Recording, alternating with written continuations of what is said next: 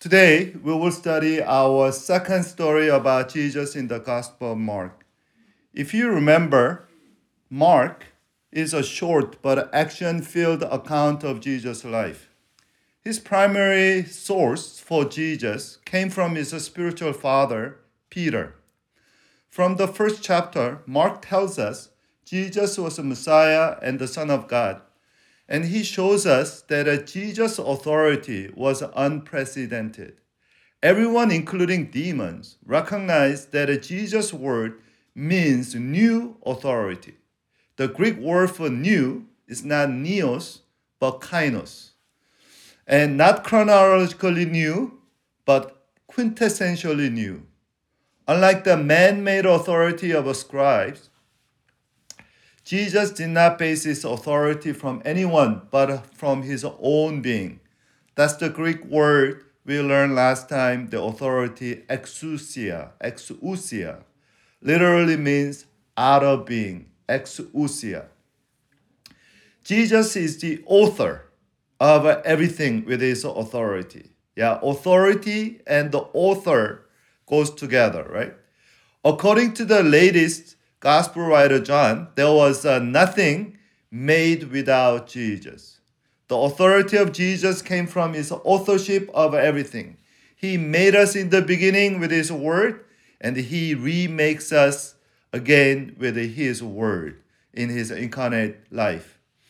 One of my favorite sayings about the revelatory power of Jesus' life comes from uh, uh H. Richard Niebuhr's book, A Meaning of a Revelation, where uh, H. Richard Niebuhr said, Christ's life is the most intelligible event that makes all event in history intelligible. Let me repeat that. Christ's life is the most intelligible event that makes all event in history. That means your your life story and my life story and our life story intelligible or meaningful.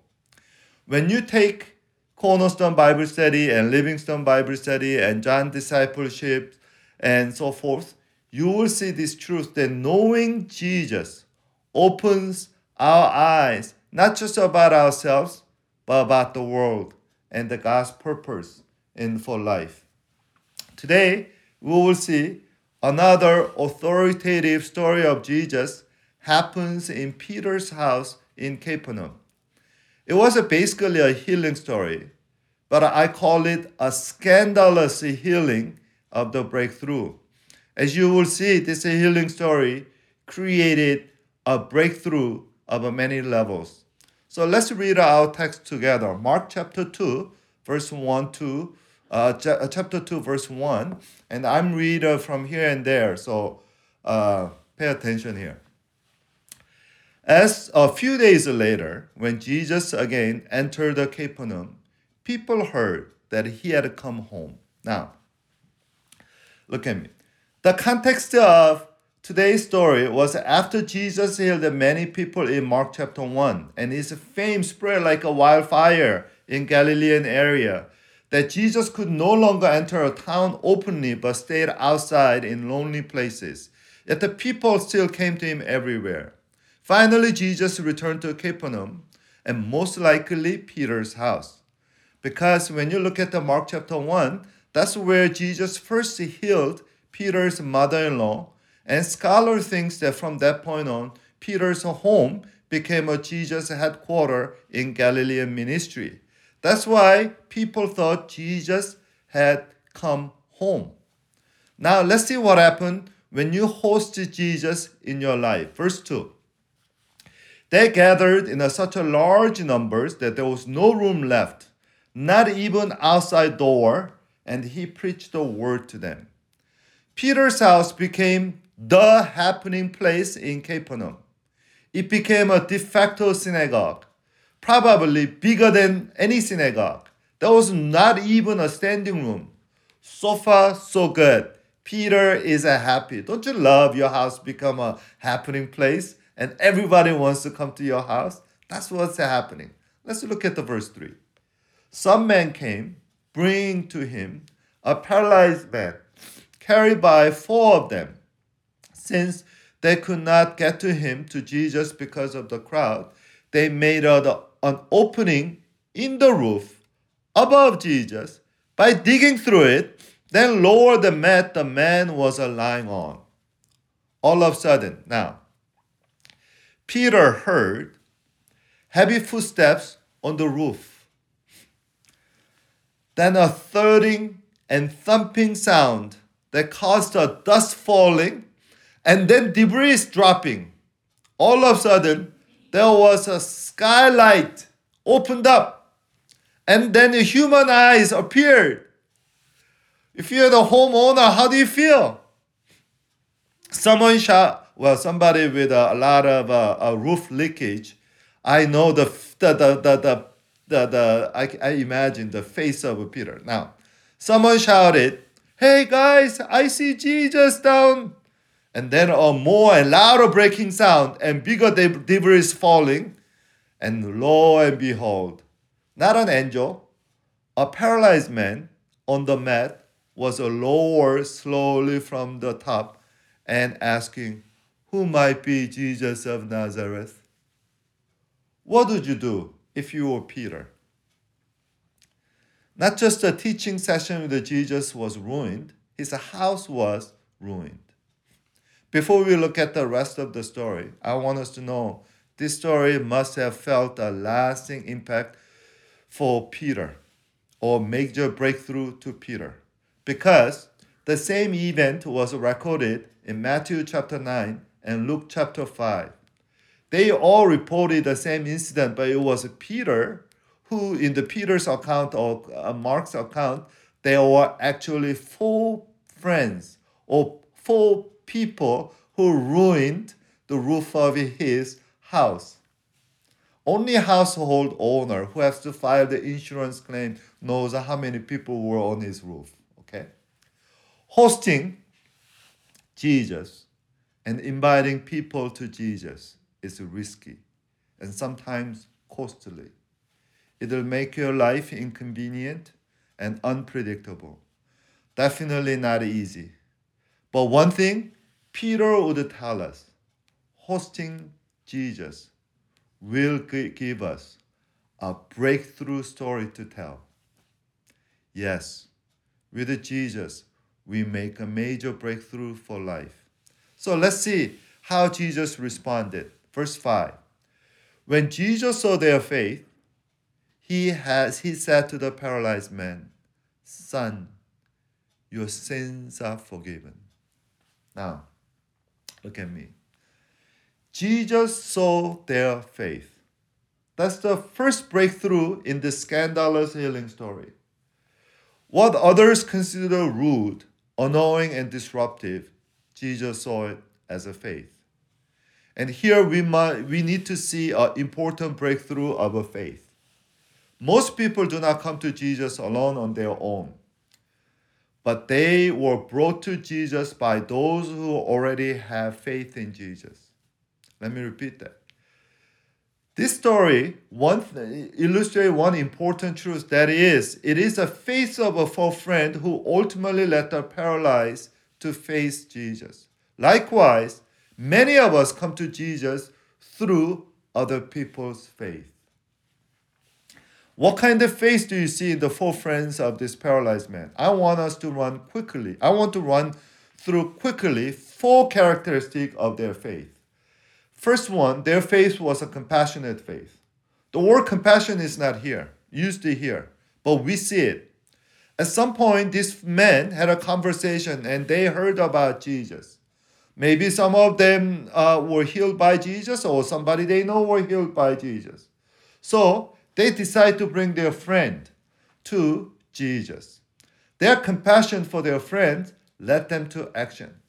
And here, I want us to recognize one thing. This paralyzed man, unfortunate, you know, uh, man with an unfortunate problem, was not a cursed man. He's actually a blessed man. He may not have a lot of money or lived in the big house, but he had four friends in his life who cared for him, loved enough to bring him to Jesus. Yes, this paralyzed man has something money cannot buy. he had a love and compassion of those men in his life. And God was about to do an incredible work on this man's life because his friends loved him. You know, God loves to work in the atmosphere of love and compassion. Colossians chapter 3, 12, 12 Paul said this Therefore, as a God's chosen people, holy and dearly loved, clothe yourself compassion, kindness, humility, gentleness, and patience. Notice the first thing God's chosen, holy, beloved people wear is compassion. Compassion. Because our God is a God of compassion. That's the first characteristic of their faith. Second, their faith is committed or persistent. Verse 4 Since they could not get to their friends to Jesus because of the crowd, when they got there, there was a crowd packed inside a house I bet packed outside of house, around the house, listening to house. They, you know, according to Luke chapter 5, verse 18, they tried to take Jesus inside to the house, but people would not budge. Budge. And people were saying that quiet. People were listening to Jesus' word. They're saying, quiet. Or people said that you, you, you know, please, you know, check Jesus later. And all this opposition would not stop them. And you know why? Because they are committed to their friends. They are persistent. They are convinced that Jesus could do something and they were going to get this man to Jesus one way or another. Now or never. There was no tomorrow for them. This is only today. Today is the day their friends going to be healed. So that led them to the roof. There on the thickness of the roof, Scholars think it's a one foot to two foot. You know, I'm not sure, but uh, it is a Mediterranean area, so it's a real and also material is not as good as today. So it is most likely very you know hot summer. I mean hot territory, hot climate, and it must be thick roof. And there, on the thickness of the roof, we actually see thickness of their commitment to their friend and their persistent faith. Third characteristic of their faith is a creative faith. Faith that truly believes that Christ is the only way will be inventive. Faith will find a way. Look at the verse 4 again. They could not bring him to Jesus because of the crowd. So, so what? So they quit? So they gave up? So they went home? Or so they just decided to pray about it? So they just sat outside waiting and hoping they would get to see Jesus? No. Mark says they could not bring to Jesus because of the crowd. So they dug a hole through the roof above his head. We are not told whose idea it was, but faith understands there is more than one way to tie your shoes. If you can get to Jesus through the front door, they are saying we are going to go through the roof. Where there is a will, there is way. There is a creative. Sometimes we will have to do something a little creative, little drastic to get people to Jesus. Sometimes doing a ministry as a normal doesn't reach people. Faith will drive you out of your comfort box. And let me be clear this is not being a creative for the creative sake. If these four men had arrived at the house where Jesus was at and could walk through the front door, they would have walked through the front door. They had to be creative because the normal way of getting this man to Jesus wasn't going to happen. When they when Jesus saw the creativity of their faith, Jesus said, the Bible said Jesus was seeing their faith in action. And finally, number four, we here we see a courageous faith. We must have a courageous faith if we plan on reaching out to people. Mark tells us in verse 4 these men dug a hole through the roof. They dug a hole big enough to lower a man through. They did not ask for permission, they just start digging. I can imagine four men on the roof thought about the owner being a mad and maybe someone getting upset with them for digging through the roof. but they did it anyway. Whenever God lays someone on your heart to share Christ with them, whether it's a family member, friend, or neighbor, or a perfect stranger around the world, it'll take a courage. One more thing to remember these four men knew the difference between the value of the roof and value of their friend. They understand that they understood that fixing a roof is a lot easier than fixing a paralyzed friend. This man could repair the roof, but only Jesus could repair their friend. So they did their part. And when we do that, Jesus will do his. So when Jesus saw the courage of their faith, Jesus was seeing their faith in action. Here, we must see the Mark's, you know, uh, this, uh, Mark's depiction of a faith. A commentator said this. Here, faith is not simply intellectual conviction, but boundary breaking activity. The faith of our four friends who disrupt the assembly is praise. Faith is not so much a precondition for healing, but rather it dramatizes the willingness of a suffering people to break through the physical, social boundaries in order to approach Jesus. Faith break through the barriers to bring a person to Jesus. And notice this Jesus loved and blessed such a daring act to see and seek him. Therefore, brothers and sisters, do everything in seeking and demanding the full attention of Jesus. Jesus loves the disruptive. Jesus loves the disruptive. Make your prayer disruptive. Disrupt the throne of God. Let me tell you, ministry is all about disrupting God for the glory of Jesus Christ. On this note, I want to take a minute to share my testimony about God's healing of my COVID 19. I was healed by God's mercy through the love and prayer of a faithful people in my life. When Jessica Jung told me last December, just tell forest people to do their best to avoid the COVID 19 because Pastor Paul, it was the most horrible sickness experience I ever had.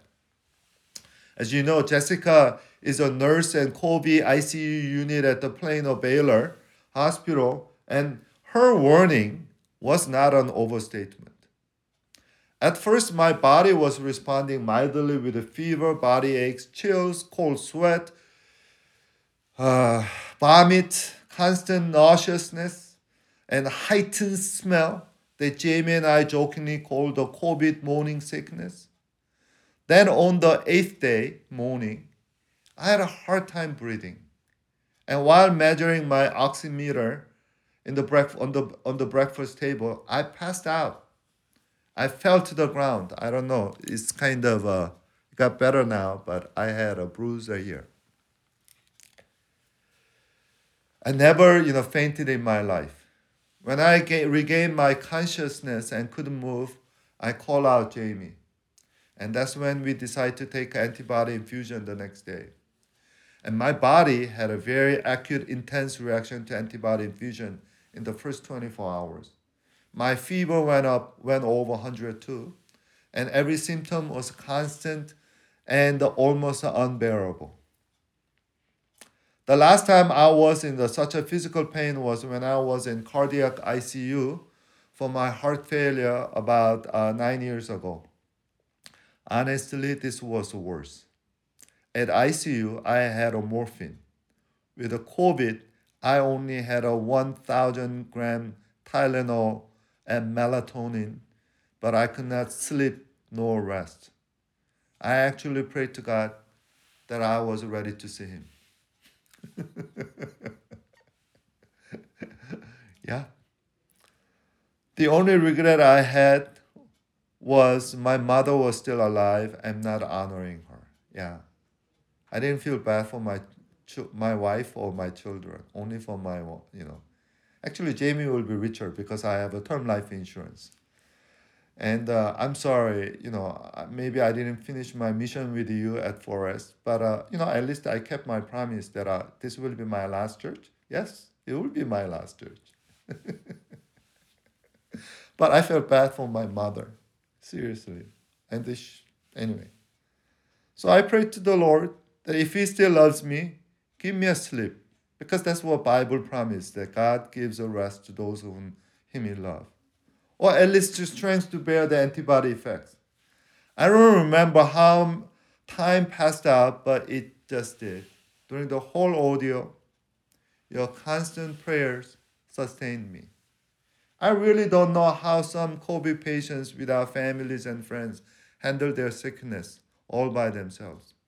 I thank God for everyone who prayed for me. It was your prayer and faith through which God delivered me from the crisis. And let's continue to pray for one another. And please don't put don't don't take off your guard. With extra caution, let's really protect each other. Let's uh, you know from this uh, pandemic in this uh, last remaining months. Now let's return to our story. When four friends lowered their paralyzed friend to Jesus, they were relieved to see Jesus' affirming look.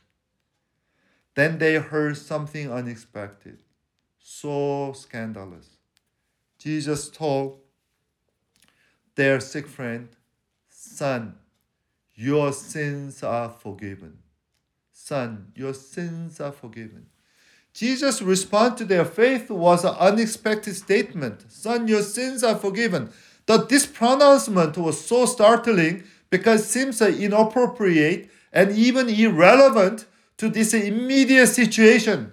Look at the verse 6 to see the scandalous, shocking reaction of some people. Verse 6 Now some teachers of the law were sitting there thinking to themselves, Why does this fellow talk like that? He was blaspheming. Who can forgive sins but God alone? Now, the shock of teachers of the uh, law or scribes was understandable if we consider their religious tradition and history.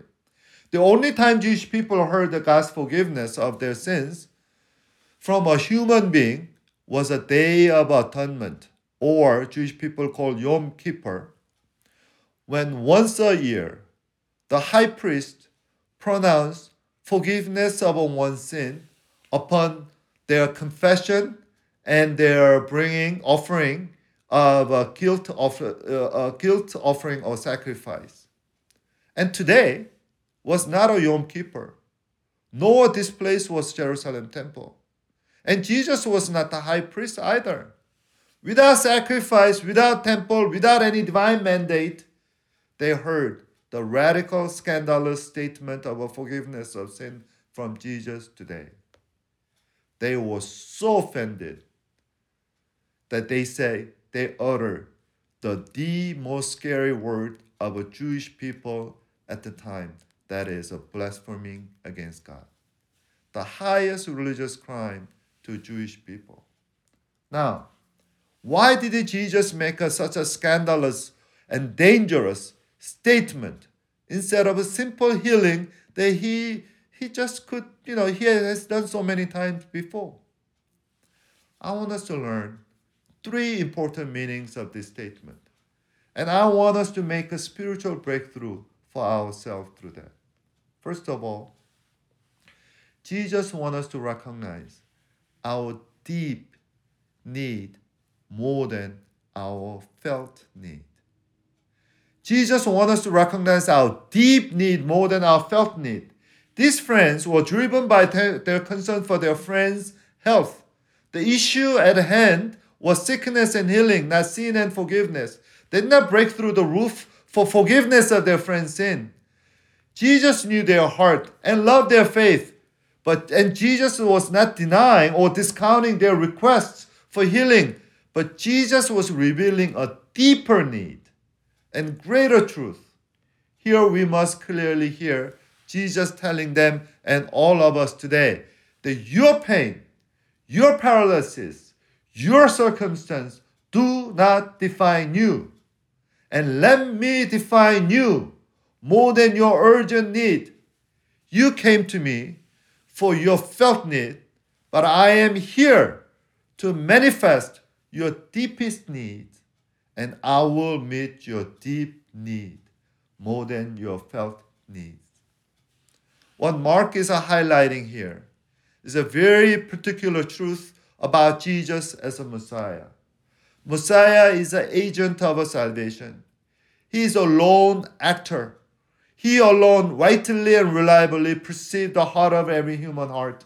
He alone can whisper the sweet sentence that son and daughter, your sins are forgiven. This man's life, he probably thought of his paralysis as his greatest curse. This was probably the worst part, the things he could never get away from. It was the most obvious lack, his most felt need. Yet Jesus uses this felt need to engage and satisfy his deepest need. It was his paralysis that made it possible. You might even say that it was his paralysis that qualified him to come to the Messiah who was constantly on the move. This sin set the stage for the rest of the Gospel of Mark because many people came to see Jesus for their different needs, and Jesus always tried to reveal their deeper need. Following Christ and being a part of his kingdom doesn't mean, let me tell you, all of your felt need will be met. It doesn't mean whatever ails you will be instantly healed. It doesn't mean you will finally get all those goals and comforts and conveniences you long for. It doesn't mean that don't even believe that any anybody who's saying that uh, oh you know that's what it means to have a be a Christian or have a faith. Rather, it means that you adopt a different perspective about your felt need. You get a different perspective in which your felt need become an opportunity to encounter the Messiah, the Christ, and as the answer to your deepest need is the need of your soul to be forgiven, the need to be fully accepted by only God, the only Lord and Creator of the heavens and earth, and His Son Jesus Christ, who rightfully reigns at, his, at God's right hand to be fully accepted and loved and adored. That's what it means to stand before Messiah who loves you even though he has seen you at your worst and you're most helpless and you're most corrupt. He meets you there and he says to you, Son, daughter, your sins are forgiven. Now, what is the deepest need of human beings? Why is the forgiveness of sin is more urgent than healing of the body? I want to tell you this. The greatest sickness is a sin. Sin is a worse than COVID 19. Hey, I'm, this is not understatement. I still have a COVID 19. And I have to tell you, COVID 19 can be healed. What about sin? You know, you know what I'm talking about? Sin? What is a sin? Sin is a cancer at the core. It's a blindness of our heart. It's an evil delight and deception of our soul. Sin is a paralysis of a heart. If you think a paralysis is a body's bad, as you see in the you know people struggling with uh, strokes. Look at the paralysis of a heart. Instead of loving what God loves, my sin makes me love twisted version of reality. Instead of aching what pains God, my sin takes a pain at the loss of my puny treasures and my personal feelings. You know, today when Jesus talks about forgiveness and healing, actually is very biblical. Because in the Old Testament, in number of texts, healing and forgiveness are interchangeable. For instance, look at the Psalm 41, 4.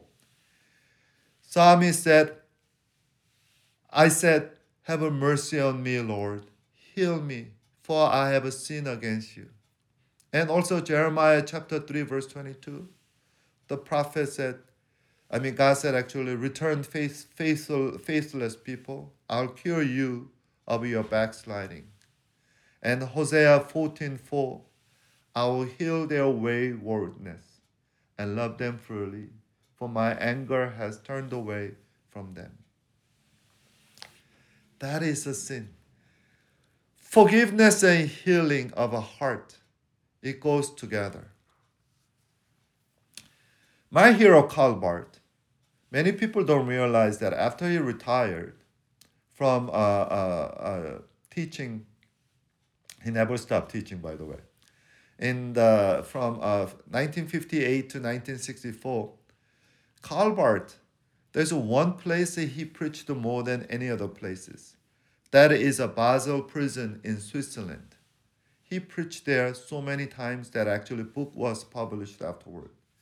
And also, only one time that Karl Barth visited America in 1962, he, he actually appeared on the cover of a Time magazine. Time magazine thought it was a greatest honor to have, great honor to have the theologian that the you know theologian that stood up against the Nazis and so theologian who also, you know, of a magnitude came to America. You know, Time magazine put the a theologian's face.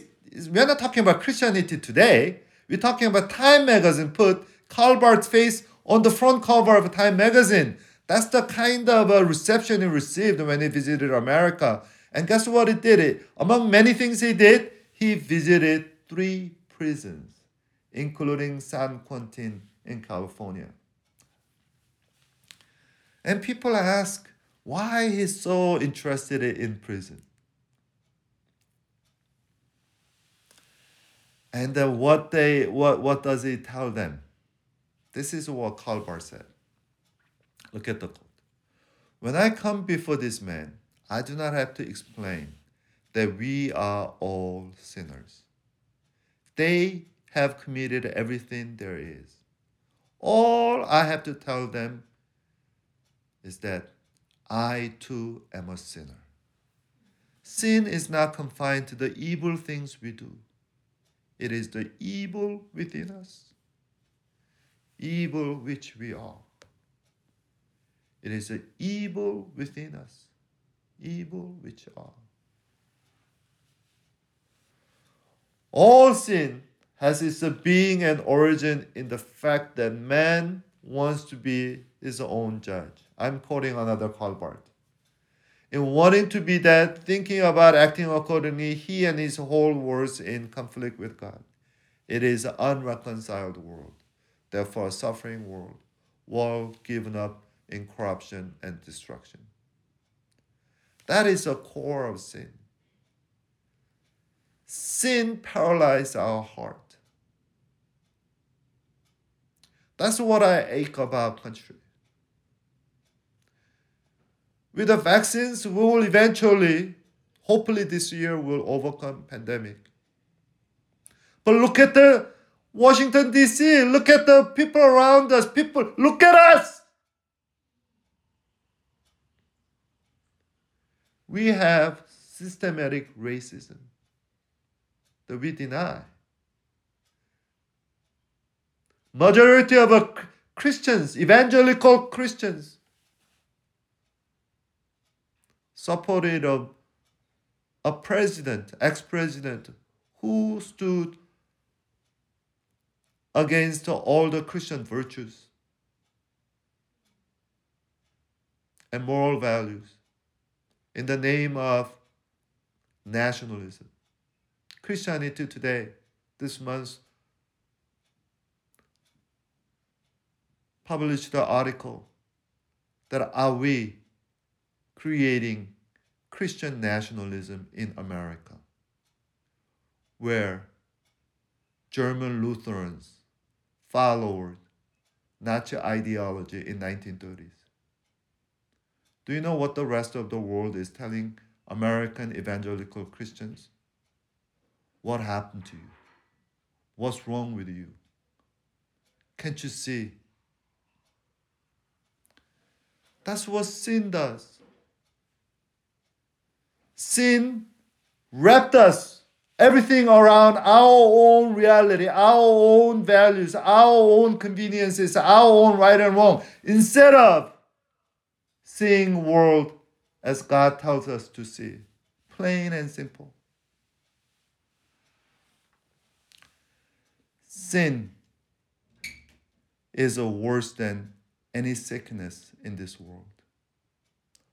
And ultimately, the sin victimized God. You know, finally, this scandalous statement of a forgiveness of sin reveals Jesus' deep commitment to, to save us. Look at the verse 8. Immediately, Jesus knew in his spirit this was what they were thinking in their heart. And he said to them, Why are you thinking these things? Which is easier? To say to this paralyzed man, Your sins are forgiven, or to say, Get up and take your mat and walk. The scribes, they thought, you know, when they heard that Jesus said, Son, your sins are forgiven, they thought, Oh, Jesus of Nazareth, you devilish man, you just played us. You punted a challenging of healing this incurable paralyzed into the spiritual realm of sin and forgiveness. You so clever that no one can verify your statement. How devil are you? They took Jesus. You have to recognize. And some today take a QAnon conspiracy. Your argument, your answer is based on unverifiable rumors and conspiracy theories. Now, know the difference between QAnon holders and Jesus. Verse 10, look at this.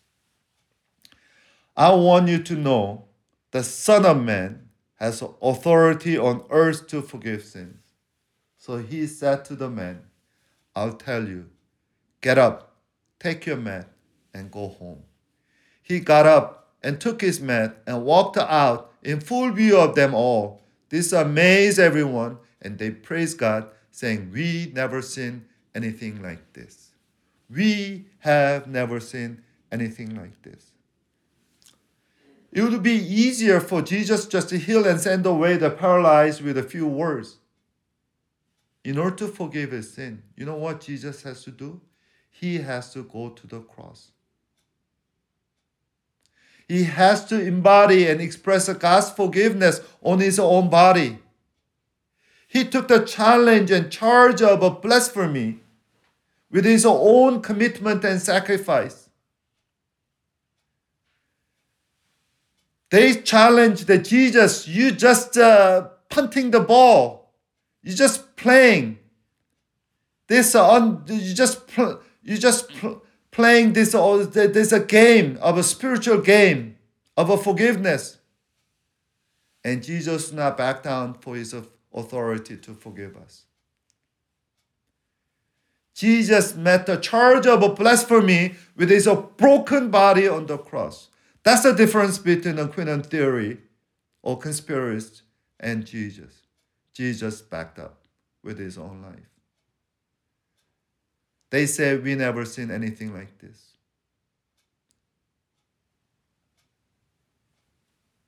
This is a prophetic statement about what's coming. Jesus went to the cross to forgive us. We never seen any God who willingly went to the cross and bore the, all the charges of blasphemy and all the ridicules, all the rejections to forgive us and heal us. We have never sinned like this.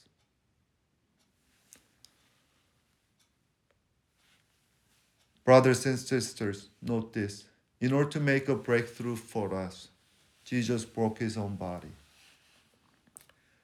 When you see the Savior, you will see more than a healer. Jesus is more than useful. He's actually beautiful. He's beautiful.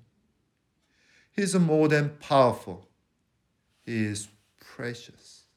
He's so precious. He takes you and me so completely, so seriously in our entire being. He is not satisfied with uh, just meeting our felt need, our urgent need. He wants us to make us functional from the core of our being. He wants to touch our heart. He wants to make us live, not just to survive every day, just one more day, but He wants to live each day with the love and gratitude and joy and power of God. Hallelujah. That is the, our scandalous healer who will take our brokenness into himself. So, conclusion. I bet the, eventually the whole roof was repaired and the hole was gone in few days. But after today's story, there's a permanent hole made in people's mind. Who is Jesus? Who is this man? Who could pronounce divine forgiveness of sin so simply, so powerfully?